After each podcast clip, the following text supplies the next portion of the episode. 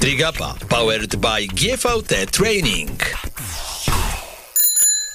Partnerem podcastu jest oshop.com, sklep internetowy z marką Oakley, który funkcjonuje na rynku już od 10 lat. Znajdziecie w nim szeroki wybór okularów, w tym najnowszą kolekcję Oakley, zarówno okularów sportowych, lifestyle'owych, jak i korekcyjnych. Z kodem TRIGAPA pisane razem w koszyku zakupowym dostaniecie 10% zniżki na modele z nowej kolekcji. Możecie je też obejrzeć w linku, który zamieszczam dla Was na Spotify'u w opisie tego programu. Finał cyklu Lotto Triathlon Energy odbędzie się już 28 sierpnia w Mrągowie. Zapisz się na te zawody i poznaj na miejscu mistrza olimpijskiego w chodzie Dawida Tomale. Na tej imprezie będzie też obecny Emkon, który płynie w sztafecie na dystansie jednej drugiej Ironmana. Każdemu, kto go wyprzedzi na etapie pływackim, Marcin podaruje komplet gadżetów klubu sportowego Nie ma nie mogę.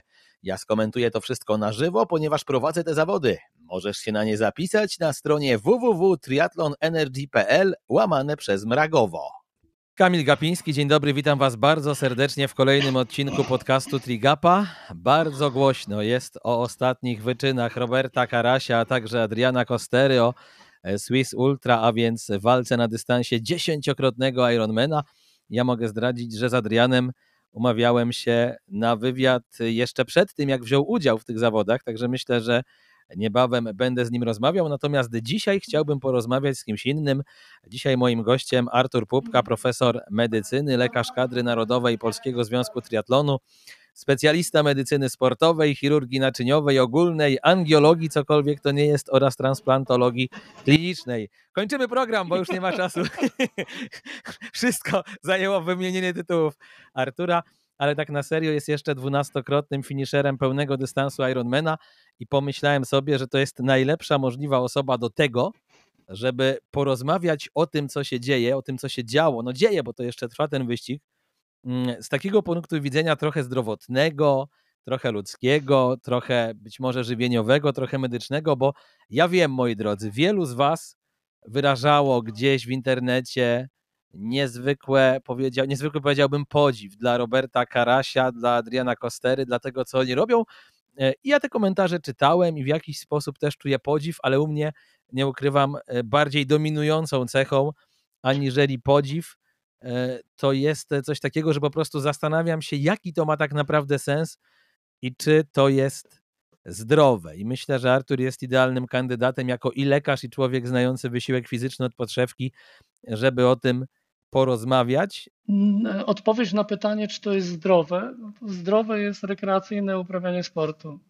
E, sport wyczynowy, sport e, w wydaniu amatorskim, ale takim zaawansowanym jak e, wyobraża sobie większość e, naszych znajomych czy przyjaciół bawiących się w triatlon, czy sport w wydaniu ekstremalnym, no, nie można użyć tego pojęcia, że jest zdrowy.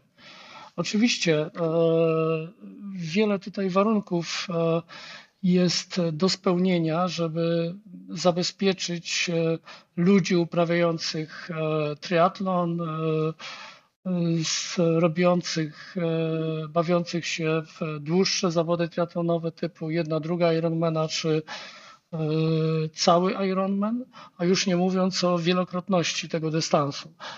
Na pewno to tak samo jak, jak ty Kamil powiedziałeś, no, budzi to bezsprzecznie mój podziw, e, dokonanie dziesięciokrotnego Ironmana, ale też budzi różne wątpliwości, chociaż trzeba zacząć od pewnych uwarunkowań również genetycznych niektórych e, ludzi, którzy są, no mówiąc kolokwialnie, e, czy w cudzysłowie, stworzeni do uprawiania sportów typu ultra, bo tutaj no, dziesięciokrotny Ironman to jest sportem typu ultra. Ja znam paru e, ultrasów, nawet się nimi opiekuję, między innymi opiekuję się biegaczem e, górskim e, ultra Romanem Fickiem i opiekuje się ze strony medycznej, no to też widzę, że to jest to człowiek o pewnych uwarunkowaniach e, osobniczych. No nie każdy jest w stanie uprawiać takie sporty mm, typu sporty, typu sportów ultra. Aczkolwiek muszę powiedzieć, że to ultra dziesięciokrotny Ironman, to zahacza też o sporty typu sportów e, ekstremalnych. to znaczy zagrażających. E, ja nie chcę tu demonizować ani straszyć, e, bo już pojedynczy Ironman jest wysiłkiem bardzo dużym i może spowodować szkody zdrowotne, a nawet szkody dla zdrowia, ale dziesięciokrotny Ironman, tym bardziej te zagrożenia jeszcze rosną. Dlatego też no, tutaj no, niejednokrotnie wspominam o, o zabezpieczeniu pełnym medycznym, zarówno przed, w trakcie, jak i po zawodach. Po czym poznać? Bo mówiłeś, że są ludzie, którzy są bardziej do A, tego, tego predystynowani to, tego niż inni. tego się nie dowiemy. Mhm. Myślałem, że wiesz, że może jest jakieś badanie, nie, nie, nie wiem, można nie, no sprawdzić i zobaczyć, takiego, kto ma to w genach, no a kto nie ma. czegoś takiego, że, że jest gen, który e, uprawnia nas do uprawiania wysiłków e, o tym charakterze. To bardziej e, czas, życie i doświadczenie pokazuje. No dobrze, to wróćmy do tego mojego pierwszego pytania, czyli czy dziesięciokrotny Ironman robiony ciągiem pozostawi twoim zdaniem takiemu przeciętnemu uczestnikowi, o ile można człowieka, który coś takiego no. robi, nazwać w ogóle przeciętnym, trwałe uszczerbki na zdrowiu, a jeżeli tak, to jakie? No, poczynając od, może zostawić, e, poczynając od e, takich e, szkód przede wszystkim mechanicznych, czyli układ kostno-stawowy, jak i układ mięśniowy. To przede wszystkim.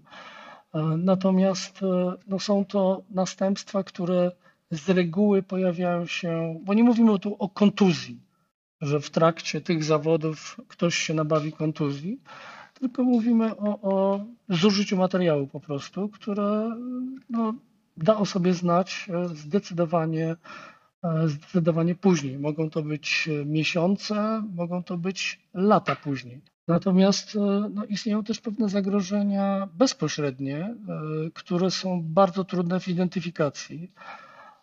Chodzi tu o powysiłkowy rozpad mięśni, czyli naukowo określano, określano to jako rabdomioliza to może spotkać e, każdego trenującego, e, bawiącego się w sport, biorącego udział w zawodach. I bardzo trudno jest rozpoznać e, ten, tą właśnie jednostkę chorobową, powysiłkowy rozpad mięśni, a to powoduje zagrożenia już dla życia i zdrowia. No nic tam takiego się na razie nie wydarzyło wśród tych biorących udział w zawodach dziesięciokrotnie. Znaczy chyba trochę się wydarzyło, no bo jeżeli ja czytam, że Robert Karaś nie otrzymał od lekarzy zgody na tak, dalsze kontynuowanie było, ale... zawodów, bo to zagrażało tak, jego życiu, nie, ale...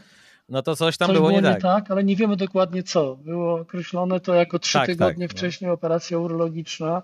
Następstwa tej operacji urologicznej, e, znaczy może nie następstwa operacji urologicznej, tylko po tej operacji urologicznej no, trzy, trzy tygodnie później wzięciu udziału w takich e, ekstremalnie ultra zawodach, no, musi skutkować jakimiś powikłaniami. Ale w ogóle uważasz, że on powinien zostać w związku z takim zabiegiem dopuszczony do takiego startu? No bo tak operacja, mówisz, bo jeżeli operacja wcześniej... urologiczna to wiąże się z jakimś cięciem, przecinaniem, wycinaniem, e, zszywaniem, bo nie wiemy, co to było, ale generalnie o, może to być jakaś bardzo, bardzo e, nieznacząca rzecz, określona operacja urologiczna, ale skoro, skoro doszło do, do e, jakichś powikłań infekcyjnych w czasie takich zawodów, co nie jest nic dziwnego, po tej operacji, to znaczy, że to było coś troszeczkę bardziej, że tak powiem, poważnego.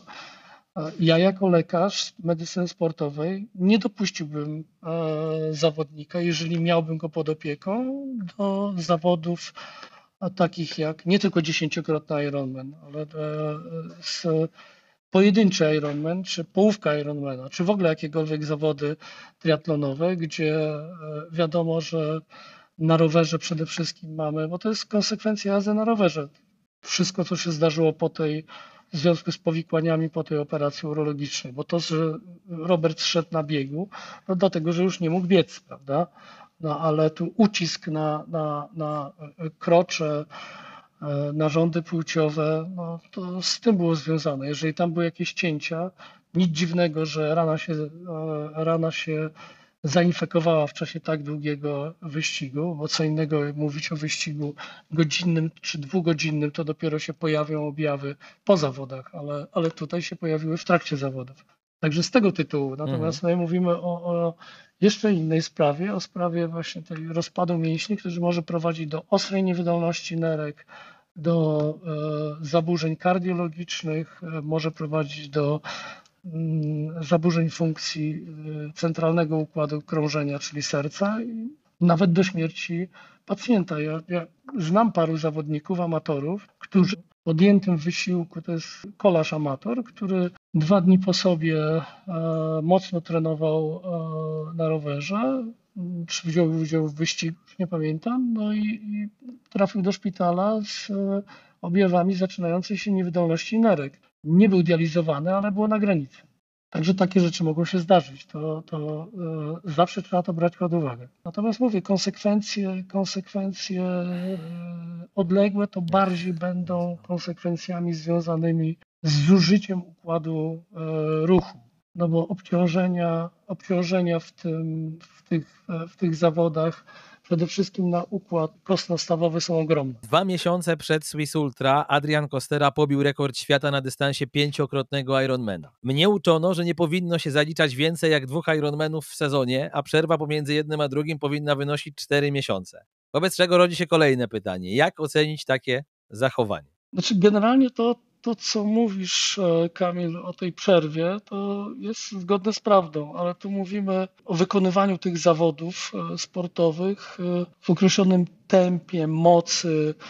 Chodzi o takim, jeżeli chodzi o pojedynczego Ironmana czy maraton, to chodzi o ściganie, o takie prawdziwe ściganie. Ściganie na takie, które oglądamy w telewizji, na, na zawodach na olimpiadach, na mistrzostwach świata e, o takie ściganie. To wtedy ta przerwa musi być. No dobrze, ale Artur, e, rozumiem ten argument o profesjonalnym sporcie, natomiast ciągle wydaje mi się, że przerwa pomiędzy jednym a drugim tak skrajnie... To jest ekstrem. Specjalistyczne czasopisma, są badania, które też analizowałem i rozpatrywałem, które no jednoznacznie donoszą, że pełna regeneracja po Ironmanie E, to e, jest około 8 tygodni e, po pojedynczym Ironmanie. Czyli po tym czasie, nawet jak człowiek się czuje dużo wcześniej dobrze, to pełna, pełna regeneracja organizmu, odbudowanie uszkodzeń dokonuje się mniej więcej po 6-8 tygodniach. No, na, na pewno organizmy bardziej przygotowane do takich zawodów, które przygotowane są do zawodów dłuższych, często w roku, które są e, te zawody wykonywane, e, kończone, to na pewno są lepiej przygotowani. Można ten okres troszeczkę skrócić, ale 4-8 tygodni to jest taki, taka przestrzeń e, bezpieczna. No, to zadziwiające jest, że po pięciokrotnym Ironmanie i to jeszcze z pobitym rekordem świata, zawodnik przystępuje do, do tak ciężkich i poważnych zawodów dziesięciokrotny Ironman. Czy tych ludzi biorących udział w tych zawodach w tej sytuacji można nazwać nierozważnymi i nieszanującymi własnego zdrowia? Czy można tych ludzi nazwać nierozważnymi? Myślę, to, to jest takie, to faktycznie, to zadajesz trudne pytania. To, e, trudno tak powiedzieć, że to są nierozważni ludzie, ale, e, ale na pewno, e, może inaczej, odpowiem, odpowiem troszeczkę inaczej. E, zwróć uwagę, ile zawodników bierze udział w tych zawodach. Gdyby to było takie łatwe, bezpieczne i powtarzalne, to brałoby udział tam przynajmniej kilkadziesiąt, ale kilkadziesiąt w sensie 70, 80 albo 100, 200 osób, a tyle osób nie bierze. Kamil, zauważ też, e, jak jeszcze Robert był w wyścigu, to zachwycali się bez pejoratywnego zabarwienia tego słowa, ale zachwycali się tymi zawodami wszyscy celebryci. Przestali się zachwycać, jak e, skończył, Robert się wycofał e, z trasy. Już ich nie interesowało to, czy Adrian skończy, czy nie skończy, czy, ten, no, czy pan Tomasz Luz e, bierze udział w zawodach, czy nie bierze. To jest jak gdyby egzemplifikacja tego, że ten zachwyt medialny myślę, że jest takim płomieniem, który mocno się rozpalił, ale on zgaśnie. Zauważ też, że ten zachwyt e, był też na tej zasadzie, że jest to coś niemożliwego do zrobienia. Zachwycamy się tym, podziwiamy, ale sami nie będziemy brali w tym udziału. Natomiast powiem Ci, że jak czytam fora triatlonowe, a więc ludzi, którzy znają się na tym sporcie i którzy sami go uprawiają, to co mnie dziwi, to fakt, że 99% osób się tym zachwyca. To znaczy, ja rozumiem jeszcze zachwyt ludzi nie będących w tym środowisku, którzy nie wiedzą, co to jest Ironman, nie wiedzą, z czym się e, to pije, z jakimi treningami. Mm, mam takie wrażenie, że mało osób w postach e, właśnie dotyczących Roberta czy Adriana pisało, kurczę, a może to już jest przesada? Te wpisy też analizowałem i były takie wpisy, tylko że ci ludzie, którzy takie rzeczy pisali i zaznaczali i wyrażali swoje wątpliwości, to oni tak naprawdę byli mocno hejtowani. No to chyba coś jest nie tak. O, ja mam wrażenie, że my żyjemy w czasach, w których to motto olimpijskie, czyli szybciej, wyżej, mocniej, zostało już napięte do granic możliwości. I za chwilę dojdzie do tego, że będą się ludzie ścigać na 15-krotnym Ironmanie albo na 20-krotnym Ironmanie i ktoś umrze na trasie i wtedy powiemy, wow, ale to był kozak, umarł próbując zrobić dwudziestokrotnego Ironmana. Nie boisz się tego, że to idzie w tę stronę? Takie igrzyska, że lud chce igrzysk? No nie wiem, czy lud chce igrzysk, ale zawsze się znajdą ludzie, którzy będą e, przesuwali granice, trudno powiedzieć w nieskończoność, ale tak się może zdarzyć, że za, za pół roku, za rok będą za Mistrzostwa Świata w 15-krotnym Ironmanie.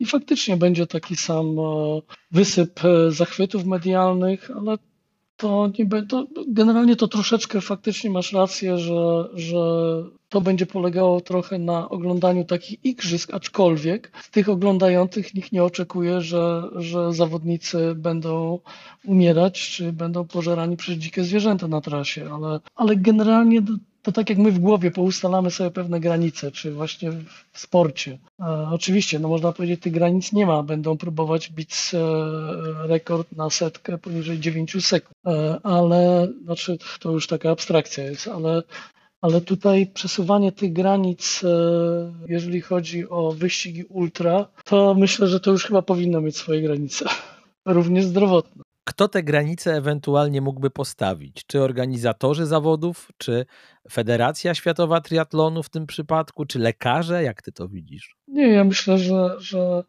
prędzej organizatorzy, a jeżeli organizatorzy nie postawią takich granic, to paru zawodników zorganizuje sobie, sami sobie zorganizują takie zawody, jestem przekonany. Nie da się tego zatrzymać? Nie, myślę, że nie. No chyba, że, że będą się, bo to zależy od tych, którzy już biorą w tym udział i ewentualnie pojawiających się nowych postaci, prawda?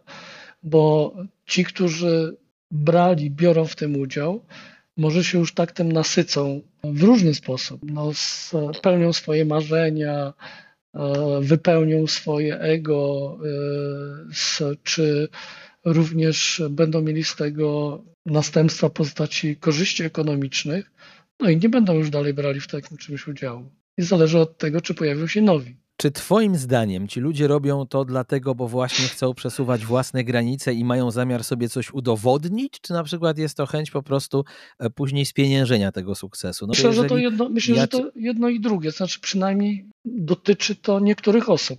Ja nie wiem, czy zauważyłeś taki wpis nawet Adriana, który już Robert się wycofał. E, Adrian zaznaczył w takim dłuższym wpisie, że tylko nie wiem, czy w, w trakcie tych zawodów się pojawiło e, jakieś wcześniejsze jego e, przemyślenia, że on chce e, dzięki tym zawodom ukończeniu takich zawodów mieć tak naprawdę lepszy standard życia, czyli więcej przebywać z rodziną, z synem, e, więcej mieć czasu na, na życie generalnie. Także też oczekuję profitów e, takich bezpośrednich ekonomicznych. Natomiast w przypadku Roberta, no to jest na pewno przesuwanie pewnych granic, no bo to myślę, że robi to dlatego, ale, ale Robert Karaś, Ironman Inspiration, to jest bardzo dobrze działająca firma, także tu się jedno przekłada na drugie. Robert jest teraz w tym momencie drugim najpopularniejszym triatlonistą na Instagramie, z tego co usłyszałem, e, czyli tylko Jan Frodeno go wyprzedza. No to już to chociażby i to też jak e, celebryci emocjonowali się jego startem, e, pokazuje, że niejako dołączył do ich grona i ma też z tego oczywiście wymierne korzyści finansowe. No na pewno i to należy go podziwiać. Ja go podziwiam. Że umiał z tego zrobić biznes. Tak. Ja go podziwiam, że umiał z triatlonu zrobić biznes. Bo e, rzadko kto robi na triatlonie biznes. Tak naprawdę. Myślę, że Robertowi działającej, założonej przez niego i działającej firmie, to tutaj należy się bardzo duży szacunek e, i podziw. Jak obserwuję logowanie się na przykład na, na rejestrację na zawody w Polsce Ironmana, no to tam jest pełno zakładek, e, jedna strona albo dwie strony zakładek, e, gdzie możesz wybrać różne rzeczy z firmy Ironman Inspiration. Z planem treningowym, z gadżetami, e, z jednokrotnymi treningami, no różnymi, różnymi rzeczami. Także tutaj no, firma działa bardzo prężnie. Widzisz pośród sportowców ekstremalnych analogię trochę do Himalajstów ryzykujących swoje życie, wchodząc, nie wiem, na jakiś szczyt i próbując go zdobyć, i też gdzieś tam ryzykując, że nie wrócą do małych dzieci, e, kiedy uprawia się właśnie taki sport jak dziesięciokrotny Ironman, czy, czy jednak bez przesady? Nie, bez przesady chyba. To jednak myślę, że Himalaiści uprawiający, ludzie uprawiający alpinizm szeroko pojęty, to jest zupełnie inna kategoria. I tam no, ryzykowanie swojego życia, gdyby wpisane jest ten sport bezpośrednio. Także tutaj i oni sobie zdają z tego sprawę. Także tutaj tych zagrożeń e, minimalizują te zagrożenia, ale te zagrożenia istnieją e, w czasie każdej spinaczki. Chociażby jak, no dobrze, jak choroba jeżeli... wysokościowa, obrzęk płuc, e, gdzie, gdzie do tego nie można się przyzwyczaić, tego nie można wytrenować. Po wejściu na, po przekroczeniu bariery 4000 metrów może to spotkać każdego. Ciebie, mnie, jak również e, doświadczonego, wybitnego zdobywcy kilkunas, kilkunastokrotnie e, ośmiotysięczników. No dobrze, a powiedz, czy Twoim zdaniem podczas etapu kolarskiego, gdzie do pokonania jest 1800 km na tym dziesięciokrotnym Ironmanie, gdzie mogą nastąpić halucynacje, czy to już nie jest też jednak niebezpieczeństwo? Czy zawodnik nie jest wtedy zagrożeniem sam dla siebie. E, wpis z Instagrama Kostery z 16 sierpnia. Jedną z trudnych decyzji opisanych w poprzednim poście musieliśmy podjąć i my. Była już noc i choć przestało padać, to ciężko było zapanować nad własnymi zmysłami. Ja nie mówię, że to jest takie zagrożenie jak Himalajsty w górach na 7 czy 8 tysiącach metrów, no ale jednak nie brzmi to bezpiecznie. nie brzmi bezpiecznie i tutaj, no, że tak powiem, wymagamy rozumu, czyli trzeba jednak e, zażyć snu. I to musi wiedzieć i zawodnik, e, i jego support no, nawet chyba nie wymaga komentarza, no, bo jeżeli ktoś, e, e, ale opisywana jest też w zawodach ultra, jak ludzie w górach e, biegnąc, 30 parę godzin też doznają halucynacji, na przykład wyskakują na drogę słonie, które no, raczej nie mogą się pojawić w jakimś wyścigu górskim. No, no to tutaj, tutaj tym bardziej przy tak długotrwającym wyścigu i takich restrykcjach dotyczących e, snu, to jest, ale to jest jak gdyby zależne już od samego zawodnika. To e, generalnie jak gdyby to jest prosto temu można przeciwdziałać, czyli trzeba się wyspać. Ale jak śledziłeś relacje tak, z tych zawodów, to... to twoim zdaniem oni spali wystarczająco długo, bo moim zdaniem to jednak były bardziej drzemki regeneracyjne przez ten tydzień niż wiesz, 8 godzin snu na dobę, umówmy się. Nie, no bo człowiek jest niebezpieczny wtedy e, przede wszystkim tutaj akurat w tym przypadku dla siebie. No, ja mogę tylko powiedzieć na swoich doświadczeniach, e, e, w żaden sposób się nie popisując, ale jak miałem 30-40 lat i bardzo mocno dyżurowałem, jeździłem na pobrania narządów, do przeszczepów, do ostrych zabiegów przyjeżdżałem, to zdarzały się czasami takie maratony trwające powyżej 24 godzin. Tak myślę, około 36 godzin z takimi drzemkami krótkimi, takimi półgodzinnymi, może dwiema, trzema. No ale, że tak powiem, każdy logicznie myślący operator, chirurg e, i jego otoczenie, to po takim czasie już odsuwali tą osobę od wykonywania czynności, ponieważ no, mógł być niebezpieczny dla życia pacjenta, prawda? Także no to tu wyobrażam sobie, że ktoś, kto kilkadziesiąt godzin kontynuuje wyścig, no to nie jest niebezpieczny dla e, otoczenia, ale jest przede wszystkim niebezpieczny dla siebie, szczególnie jeżeli chodzi o jazdę na rowerze. To nie budzi mojego podziwu, to budzi moje zdziwienie. W trakcie dziesięciokrotnego Ironmana wiadomo, że ludzie mają osoby przygotowujące rower, żele, izo, kaski, wszystko tutaj jest zrobione pro.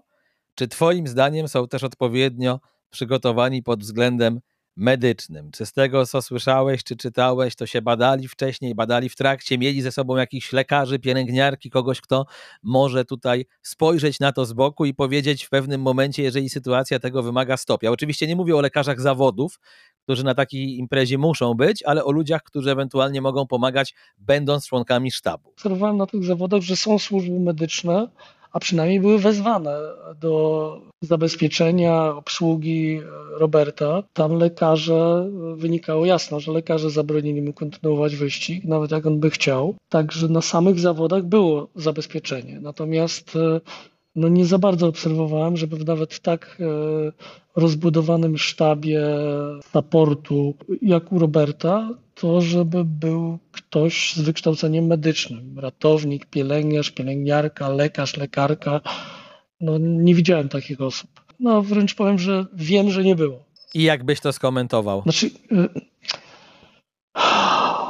znaczy myślę, że, że to, to czy powiem tak, że taka osoba, e, która ma przy takich zawodach typu ultra, to taką osobę trzeba mieć przy sobie.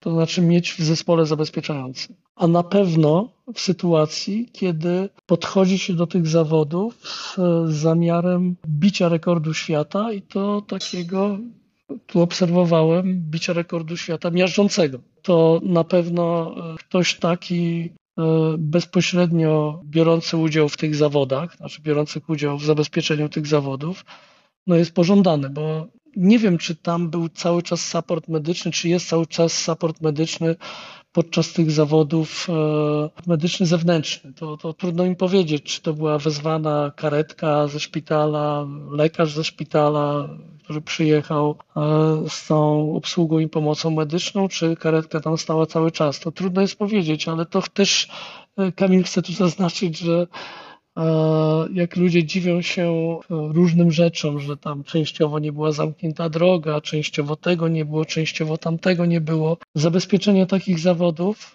to też możemy obserwować w Polsce. Zabezpieczenie zawodów, również od strony medycznej, jest ogromnie kosztowne. Karetka, która tam miałaby stać przez dwa albo nie wiem, ile te zawody mają trwać, ale przypuśćmy przez dwa, dwa i pół tygodnia, to są kolosalne pieniądze. Kolosalne pieniądze w Szwajcarii. Jeżeli y, już ja, ja no tak jak cała obsługa medyczna w Szwajcarii, ale nie tylko, na całym świecie jest potwornie droga, no to tak samo tutaj, no jeżeli, ja wiem, bo ja się otarłem trochę o, o system opieki zdrowotnej w Szwajcarii, miałem proponowaną pracę w, w Szwajcarii, no to powiem, że, że specjalista rzadszej specjalności, tak jak moja, chirurg naczyniowy, ale anestezjolog to też jest e, wysoka specjalizacja. To taki lekarz na dyżurze zarabia między 1000 a 2000 franków. No to już sam zarobek lekarza to jest e, ponad kilkadziesiąt tysięcy franków. E, ratownik medyczny, karetka, sprzęt, obsługa, rezerwacja tej karetki, karetka, która nie jest dostępna dla, dla innych ludzi. No i tak dalej, i tak dalej, i tak dalej. No mówię o dalszym zabezpieczeniu, zamykaniu dróg. To są potworne koszty. Wracając do, do tego, co, co, o co mnie pytałeś, to no uważam, że skoro można zorganizować też e, mechanika rowerowego, to można by było zorganizować e, nawet po przyjacielsku ratownika medycznego czy lekarza, który, który zabezpieczałby coś takiego. Jest to wykonalne. Kończę Trigapę, zaczynam studia i będę pracował jako anestezjolog w Szwajcarii. Miło było z Wami rozmawiać, trzymajcie się, cześć.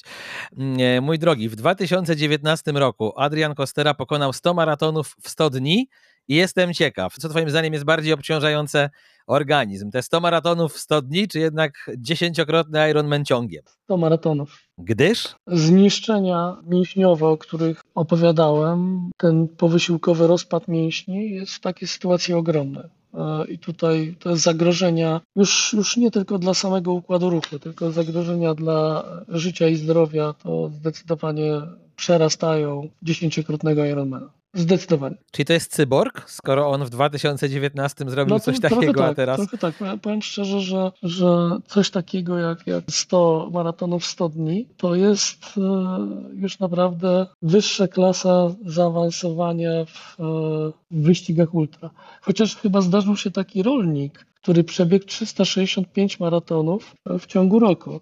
Coś tak, tak mi się tak, kojarzy, tak. tak. 365 tak, dni, prawie jak tak. ten film, tylko tam było mniej seksu, a więcej tak, biegania. ale chcę ci powiedzieć, że rolnik e... pracował jeszcze. I to jest prawdziwy to twardziel, a nie. Co w długotrwałym czasie będzie bardziej szkodliwe dla człowieka? Taki wysiłek jak dziesięciokrotny Ironman i walka w takich zawodach ultra, czy też taki wysiłek jak przez lata uprawiają Frodeno czy Blumenfeld, często będący na granicy zmęczenia i zajechania swojego organizmu po to, żeby walczyć o najwyższe laury na świecie. Myślę, że te moce, prędkości, które uzyskają ci, uzyskują ci zawodnicy na, na, na zawodach klasy pojedynczej Ironman, ściganie się, bardzo często to jest e, w strefach wydolności takiej, że to jest bardziej niebezpieczne i groźne dla organizmu w konsekwencji niż dziesięciokrotny Ironman. Czyli Frodeno i Blumenfeld znak większości, większe świry od e, Karasia i Kostery? Ale zobacz, że się wycofują. No w końcu kiedyś muszą, no Frodeno ma 41 no, no, lat. No, no. I się, no i się wycofuje. Też, też rozumie, że nie można... Kiedyś takie rzeczy trzeba zrozumieć. Trzeba wiedzieć, kiedy zejść ze sceny. E, oni też schodzą ze sceny wtedy, kiedy jest... Nie tylko dlatego, że... Bo Frodeno nie jest słabszy. Też wie, że organizm już daje mu już mocno żółte światło. Nie migające, ale świecące się ciągle i niedługo, a jak zapali się czerwone, może być już za późno i potrąci go samochód. Powerbar jest światowym liderem w produkcji odżywek dla sportowców wytrzymałościowych, biegaczy, kolarzy i triatlonistów. Od ponad 30 lat oferuje szeroką gamę produktów, takich jak żele energetyczne, dostępne ostatnio w popularnej wersji hydro, których nie trzeba popijać, oraz w wersji klasycznej o gęstszej konsystencji. Mamy też dla Was batony energetyczne, napoje regenerujące, napoje izotoniczne i elektrolity. Firma Powerbar sponsorowała wiele najważniejszych imprez na świecie, takich jak Tour de France, Giro d'Italia, czy Igrzyska w Sydney. Sprawdź naszą ofertę na www.powerbar24.pl. Z kodem TRIGAPA, pisane razem i dużymi literami, macie 15% zniżki na zakupy całego asortymentu. Promocja obowiązuje do września. Finał cyklu Lotto Triathlon Energy odbędzie się już 28 sierpnia w Mrągowie. Zapisz się na te zawody i poznaj na miejscu mistrza olimpijskiego w chodzie Dawida Tomale. Na tej imprezie będzie też obecny Mkon, który płynie w sztafecie na dystansie jednej drugiej Ironmana. Każdemu, kto go wyprzedzi na etapie pływackim, Marcin podaruje komplet gadżetów klubu sportowego Nie ma nie mogę. Ja skomentuję to wszystko na żywo, ponieważ prowadzę te zawody. Możesz się na nie zapisać na stronie www.triathlonenergy.pl łamane przez Mragowo. Da się gdzieś postawić granicę bezpiecznego uprawiania triatlonu? Istnieje coś takiego w ogóle według Ciebie, czy to jest utopia? Myślę, że to jest utopia, szczególnie jeżeli chodzi o amatorów. Bo tu wracając do tych zawodowców, o których wspomniałeś, to może być niebezpieczne dla, dla, dla zdrowia swojej konsekwencji, ale oni też mają te sztaby medyczne, fizjoterapeutyczne, treningowe tak zabezpieczone, że, że te granice, nawet jak są przesuwane, to są jeszcze granice, w których się można poruszać. A jeżeli mówimy o sporcie amatorskim, to amatorzy wyskakują poza te granice, nawet nie wiedzą, że wyskakują poza te granice. Po prostu uważają, że a dlaczego ja nie mogę? No chcę być mocniejszy, silniejszy, chcę się ścigać o pudło jakichś zawodach, przypuśćmy w Polsce. Nie? I będą, e, no mówiąc e, już tak bardzo kolokwialnie, piłowali swoje, swoje, swoją wydolność, swoje zdrowie, swój organizm do tego momentu, kiedy ta granica zostanie przekroczona w sposób bardzo gwałtowny. Kilka razy słyszałem w środowisku, że Ironman to jest dla organizmu wysiłek porównywalny do małego zawału serca lub gdybyś poszedł tuż po zrobieniu Ironmana na badania serca i lekarz by nie wiedział, że jesteś po takich zawodach, to mógłby stwierdzić, że właśnie przeszedłeś lekki zawał. To jest prawda, czy to jest Nie, mit? to jest mit. To miałbym już 12 razy zawał, a w tym roku miałbym trzykrotnie zawał. Nie przeżyłbym tego zawału już. Ale to jest mit. To chodzi o to, że, że tam enzymy skaczą do góry, również enzymy sercowe, które no, potencje, to, to są enzymy, które no, wskazują w zawale mięśnia sercowego na, na rozległość tego zawału i w ogóle na, na, na, na zawał serca, na niedokrwienie mięśnia sercowego. Natomiast e, tutaj w uprawianiu tego sportu, to nie objawia się to uszkodzeniem samego mięśnia sercowego. Artur, ty sam skończyłeś Ironmana 12 razy, ostatni raz w sobotę w Kalmar, też wielkie gratulacje. Natomiast e, ciekaw jestem, jak na taki wysiłek reagują twoi znajomi koledzy lekarze? Pukają się raczej w czoło, czy są pełni podziwu? Znaczy moi znajomi lekarze też, mam takich znajomych lekarzy, którzy też uprawiają ten sport, także, także e, chociaż mam też przyjaciół, którzy nie uprawiają takiego sportu w takim wydaniu, generalnie patrzą się na to dość pobłażliwie, ale cały czas wspominam swojego ostatniego świętej pamięci szefa, którego byłem zastępcą. No to regularnie mniej więcej raz w tygodniu albo dwa razy w tygodniu, zawsze ja przychodziłem wcześniej do pracy, czyli przed siódmą, bo jeszcze musieliśmy pogadać między sobą, no to on zawsze się stukał w głowę i mówił, że jestem, e, no, że jestem e, nierozważny, to delikatnie powiedziane. Chirurdzy tak do siebie nie mówią, jesteś nierozważny. Czyli mój szef... Ja rozumiem, jak dziennikarze sportowi, po prostu jesteś no, tak, pierdolnięty. Tak, mój szef tak to mówił. Nie, nie, bój, nie bójmy się. Mój szef tak to mówił.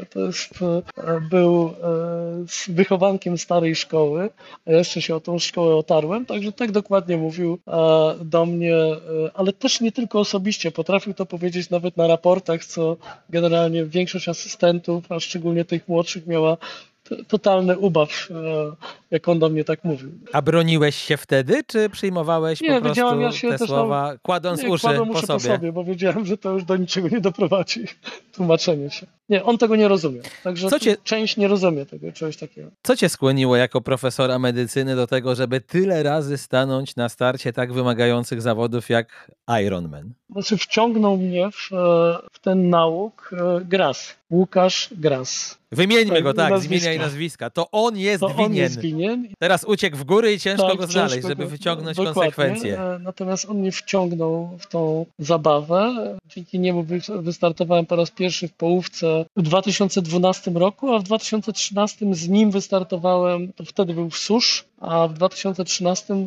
wystartowałem nie zdając sobie z tego sprawy, jaki to jest ciężki wyścig w Szwajcarii, w Zurichu. Wtedy ten wyścig się odbywał. No były to zawody, które no, mogę powiedzieć, no pamiętam do dzisiaj, bo jeszcze temperatura była 37-38 stopni ciężka jazda po górach, no strasznie mi to dało w kość, e, ale nie zniechęciło, także, ale generalnie rozliczenie z Curychem po paru latach się nie powiodło i zawody zrobiłem identycznie jak te poprzednie, pomimo już lepiej, w lepszym czasie ukończonych zawodów zdecydowanie. Generalnie polubiłem polubiłem tą atmosferę na tych zawodach, ilość ludzi, przyjaźnie, które nawiązaliśmy razem z żoną, to jest nie do przecenienia. To tak jak teraz byliśmy w Kalmar właśnie z przyjaciółmi, z Agnieszką, z Kubą, z Olkiem z Warszawy, startowaliśmy razem, e, no po prostu coś fantastycznego. To jest coś, czego się, jak, jakbym się tego pozbawił, to zabrakłoby mi, część mnie byłaby zabrana, gdzieś uciekł. Nie potrafię sobie wyobrazić funkcjonowania bez, bez, bez tego, bez takich zawodów. To uczuciowy Artur, a Artur, profesor medycyny, co by sobie powiedział, że te 12 Ironmanów, a docelowo pewnie jeszcze więcej, jakie może mieć konsekwencje dla zdrowia za 10-15 lat? Przepraszam, że dzisiaj jestem taki tak, tak, tak. rozważny, ale ciekaw jestem, jak to sam zdefiniujesz. Jakbym powiedział, szef z bez butów chodzi, to by było troszeczkę prawdy. Też nie można powiedzieć, bo tutaj paru słuchających moich przyjaciół, czy ludzi, e, którzy którzy wiedzieli, jak robiłem zawody, e, no to gdybym powiedział, że robię to wszystko przemyślany sposób, jest to ułożone z odpowiednią regeneracją itp. itd., no to bym skłamał, bo chociażby teraz zrobiłem zawody w Kalmar Ironmana dwa tygodnie po ciężkim Ironmanie w Gdyni. W ogóle, w ogóle myślałem, że te zawody w Kalmar to przejdę całe te zawody, a były to najlepsze zawody Ironmana w tym roku. Zrobiłem je i najszybciej i tak naprawdę z największą swobodą. Ale też Kamil, też obserwuję siebie. Ja obserwuję bardzo swój organizm, też się badam, też się bardzo często badam. Proste badania, bo ja zawsze mówię, że trzeba proste badania wykonywać. Nie zbadać się od razu tomografią komputerową, bo to całego ciała, bo to nic nie da, ale proste badanie, morfologia, EKG, parę e, wyników, e, parę wyników z krwi, inne badania, to to robię bardzo regularnie i obserwuję też swój organizm. No, mogę powiedzieć, Kamil, że w ciągu 11 lat uprawiania tego sportu nie miałem ani jednej kontuzji. Trenuję mniej albo więcej, no ale tak jak w tym roku. Nie mam kontuzji, a zrobiłem 3 Ironmany, 5 połówek, czyli 5 razy jedna, druga Ironmana i jeszcze dobiłem to olimpijkę, jedną czwartą i wyścigiem, który uwielbiam ten wyścig. Kocham ten wyścig, powiem. To jest wyścig z niepełnosprawnymi dziećmi e, na sprincie w Bożygniewie koło Wrocławia. To jest e, no coś fantastycznego. To organizuje e, Łukasz Malaczewski z Fundacją Fizjoterapia Follow Your Dreams i my z Jolitą zawsze bierzemy w tym udział. Jest mnóstwo zabawy dla tych dzieci. To jest, to jest coś niesamowitego. Właśnie w tych zawodach w Kalmar, Kamil, brał udział też para, którą też znam, Jurczakowie, Przemek i Kuba i oni skończyli te zawody chyba półtorej godziny po mnie. To jest coś niesamowitego, bo ojciec z synem, syn waży 80 parę kilogramów. E, ten ojciec to jest, to muszę powiedzieć kolokwialnie, kawał konia, zresztą zawsze mu to mówię. Najlepsze było to, Kamil, że ja kończyłem już, e, byłem na trzecim kółku, miałem jeszcze 6 kilometrów biegu, a na pierwszym kółku był właśnie, byli Jurczakowie. Ty wyobraź sobie, że ten ojciec z tym synem puknęli mnie. Nie szedłem, nie szedłem, biegłem 6, 10, 6, 15, a on z tym synem mnie wyprzedził. To jest coś niesamowitego. Patrzyłem na to po prostu z ogromną przyjemnością. To są mistrzowie świata. I patrzyłem na to, jak reagują Szwedzi, bo zresztą generalnie doping jest żywiołowy jest to coś wspaniałego, coś, e, co zostaje w pamięci na bardzo długo. Oni ten doping zmagali jeszcze dziesięciokrotnie. Tam ludzie szaleli, jak ich widzieli. To jest coś niesamowitego. Zobacz, aż się wzrusza. A propos, tak, tutaj niemalże łezka wokół. A propos Szwecji, w książce Projekt Zdrowie, szwedzki poradnik inteligenta, tak? autorzy, czyli Hansen oraz Sundberg, piszą, że ruch fizyczny może nam przedłużyć życie nawet o kilka lat, ale wspominają o umiarkowanym treningu, czyli dwa, trzy razy w tygodniu po godzinę to nawet nie musi być bieg, może być taki mocniejszy spacer albo rekreacyjna jazda na rowerze. Czy ty się z tym zgadzasz, że to jest taki tak, optymalny tak, sposób na... ruchu fizycznego dla kogoś, kto nie chce być triatlonistą, tylko po prostu chce być tak, zdrowy? To, jest, no, to na pewno to jest optymalny sposób. E, kilka godzin w tygodniu, 4-5 godzin w tygodniu, 6 godzin w tygodniu w niższych zakresach e, tętna, tak powiem, w pełnej swobodzie. Jak ktoś biegnie, to może rozmawiać, jak ktoś jedzie na rowerze, to też robi to bez zadyszki, pływanie też w jakiś spokojny sposób, ale Szwedzi mają to do siebie. Szwedzi są sportowo wychowywani. Zresztą w zawodach w Kalmar startuje gro Szwedów. To takie miejscowe, wiejskie zawody, w cudzysłowie. Są zawody są ogromne, ale widzisz, że tam są cały czas Szwedzi, bo no, e, paski z numerami są już na rowerach i widzisz, że co chwilę widzisz szwedzką flagę. Ale powiem ci, że oni, to też jest niebywałe, że u nas jak ktoś e, startuje w zawodach, no nie tylko w Ironmanie, ale w zawodach triatlonowych, to bardzo często zakłada sobie plan, musi to być e, odpowiednio przygotowany, w odpowiednim czasie to skończyć. Tam ci Szwedzi cieszą się, ich celem jest zrobienie tego dystansu. Bardzo często przybiegają w godzinie tak zwanej bohaterów, czyli w tej ostatniej godzinie, której kończą zawody między 15 a 16 godziną, to 90% to są Szwedzi. Jakbyś widział ich zadowolenie, znaczy ja generalnie już któryś raz, ja już biorę trzeci raz w zawodach Kalmar udział, to, to ta godzina bohaterów jest naprawdę magiczną godziną. Ci ludzie się bawią, cieszą, dlatego ci Szwedzi są zdrowsi. Czy uważasz, że w związku z tą modą na zdrowy tryb życia coraz więcej osób właśnie przedawkowuje sport, czyli uprawia go w sposób nieadekwatny do swoich możliwości? No, zdarzają się takie przypadki i to wcale nie rzadko. Także tutaj no, moda na zdrowy styl życia, no, to ta moda powinna mieć pewne granice. Jeżeli, jeżeli mówimy o zdrowym e, trybie, zdrowym stylu życia, bo, bo Zauważ też, że, te że na przykład w triatlonie przychodzi duża część osób, ale duża część osób też odchodzi od tego sportu, bo się po prostu wypala i psychicznie, i fizycznie dlatego że stawiają sobie takie cele, które albo są trudne do realizacji, albo ich realizacja kosztuje ich bardzo dużo zdrowia. Także e, nie tylko e, psychicznego, ale również fizycznego. Artur, pracujesz z kadrą triatlonową polską, znasz wielu sportowców, triatlonistów, amatorów.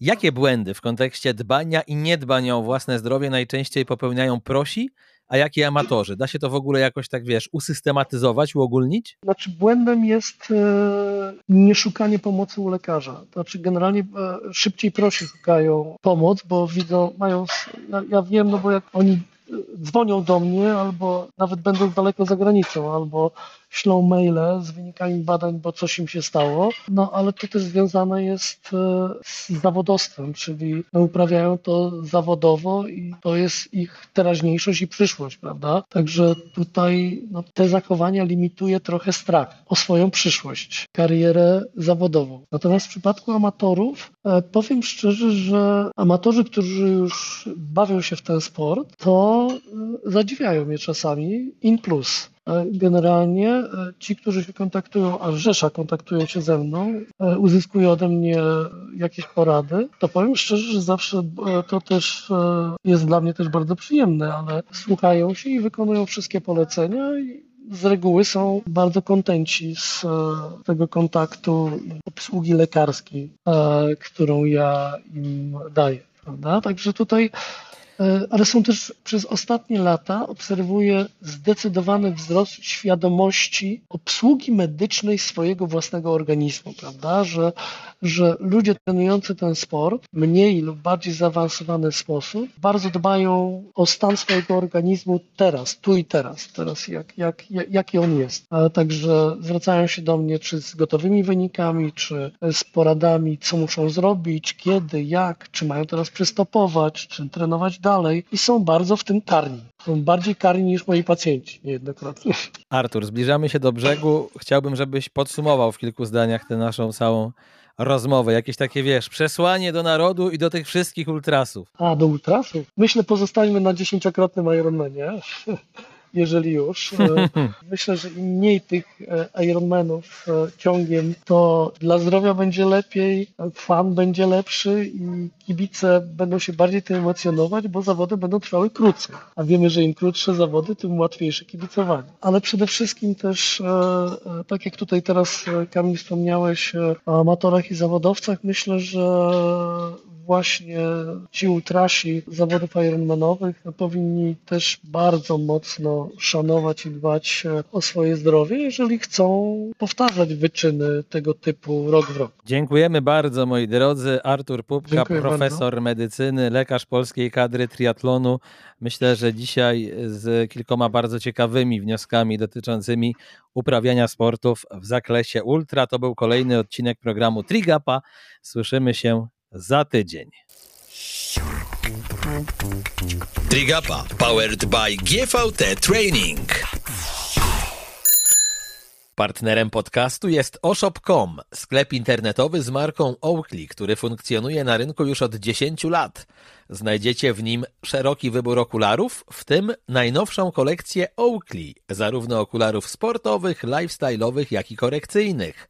Z kodem TRIGAPA pisane razem w koszyku zakupowym dostaniecie 10% zniżki na modele z nowej kolekcji. Możecie je też obejrzeć w linku, który zamieszczam dla Was na Spotify'u w opisie tego programu.